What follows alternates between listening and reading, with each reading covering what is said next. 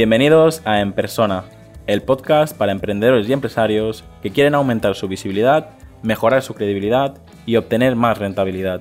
Para enviarme tu opinión sobre el podcast o contactar conmigo, escríbeme al formulario que encontrarás en llamopuyolcanchon.com barra contacto. Francesc, si, si ahora tuvieras a, a tu lado, pues eso, Francesc con 8 o 10 añitos, eh, Francesc, tú, ¿eh? tú del pasado, ¿Qué, ¿qué, consejo le darías? Le daría de consejo que, que no se desespere cuando las cosas salen mal. Porque yo creo que la gente que sufre mucho es aquella que toma la parte por el todo, ¿no? O sea, por ejemplo, te deja, bueno, te deja, no te hace caso una chica, ¿no? Eso no con 10 años, igual con 14, ¿no? Y tú ves que caes en un abismo y que nunca vas a amar a nadie como amas a la chica. Pero si tú entiendes que eso es parte, es un capítulo ridículo de la gran novela de tu vida, deja de tener la importancia que tiene. Entonces, ver la temporalidad en todo, en el sentido que la felicidad es temporal, la tristeza es temporal, el miedo es temporal y que eso que estás viviendo va a pasar y que luego vendrá otra cosa, luego vendrá otra cosa. Entonces, mirarlo todo un poco a vista de águila, ¿no? Entonces, yo lo que le diría a ese niño es, no te preocupes cuando las cosas salgan mal, es un capítulo de tu vida, el siguiente puede salir bien. Eso lo explicó muy bien Kuman, que ahora tenemos en, el Barcelona, cuando dirigía al Valencia, que fue una temporada bastante desastrosa, que lo acabaron echando, que un día le preguntaron, ¿usted no se queda muy triste cuando pierde un partido? Dice, no, dice, porque lo bueno del fútbol, que al cabo de tres días tienes otro partido. Y en la vida es lo mismo, ¿no? O sea, esto sale mal, si nos quedamos solo con lo que sale mal, ahí te paralizas. Pero mira, por ejemplo, el otro día en una entrevista con Neus Arqués, claro, yo entre libros con mi nombre, con coautoría, con seudónimo, debo haber hecho 100. Entonces yo le decía, de cada siete libros que escribo, seis fracasan estrepitosamente, en el sentido de que ni siquiera agotan la edición, no obtienen ninguna traducción y nadie se entera de ellos. Y uno, el séptimo, pues va súper bien, ¿no? Si yo me quedara con el fracaso del que no funciona, pues dejaría de escribir. Pero como yo considero que estoy en el casino y que voy moviendo las fichas, pierdo esta partida, pero igual gano de aquí cuatro. Entonces la vida es prueba y error. Entonces, lo, lo, importante es seguir adelante. El otro día leía una cita que me encantó de Robert Frost, un poeta, el poeta del camino menos trillado, que decía, de todo lo que he aprendido en la vida, todo lo que he aprendido en la vida lo puedo resumir en tres palabras. Decía, la vida sigue. Entonces, eso es importante. Muy bien.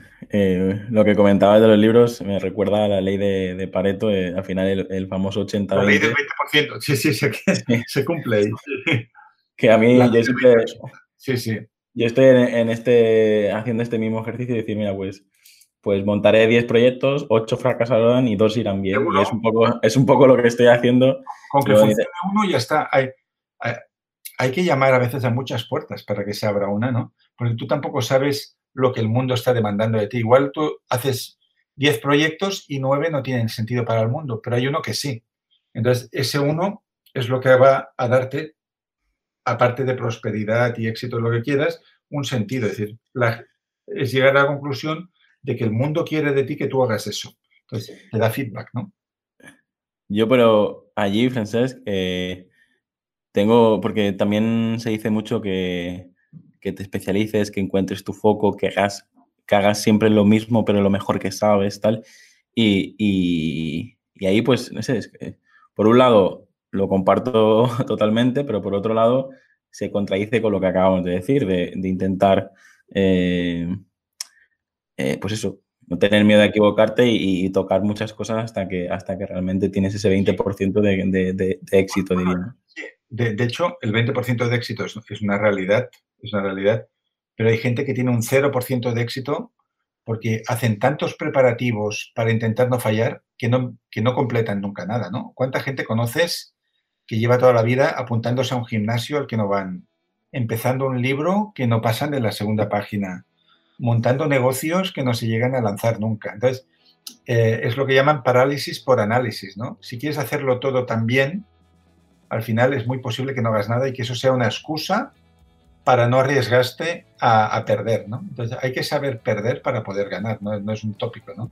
Si, yo, si, vemos las vidas de gente como Elon Musk y cualquier em, emprendedor que quieras, hay mogollón de fracasos. Es que tantas cosas fueron mal que al final es que ya por estadística alguna tenía que salir bien, ¿no?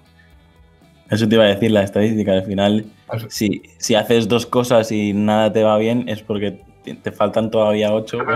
Eso, no me acuerdo quién era, había un filósofo, o un profesor famoso danés, que tenía fama de muy seductor, ¿no? que, que siempre tenía novias. ¿no? Y él decía que cada vez que una mujer le rechazaba, él se alegraba porque había hecho un cálculo que una de cada, no sé cómo era en su caso, que una de cada ocho le decía que sí, decía, mira, falta una menos para él. se ponía contento, ¿no? Porque estaba más cerca de su objetivo. Hasta aquí el episodio de hoy. Muchas gracias por escucharme y por compartir el episodio en redes sociales. Suscríbete en iTunes, iBox, Spotify o YouTube. Encuentra este y todos los demás episodios en enpersona.com.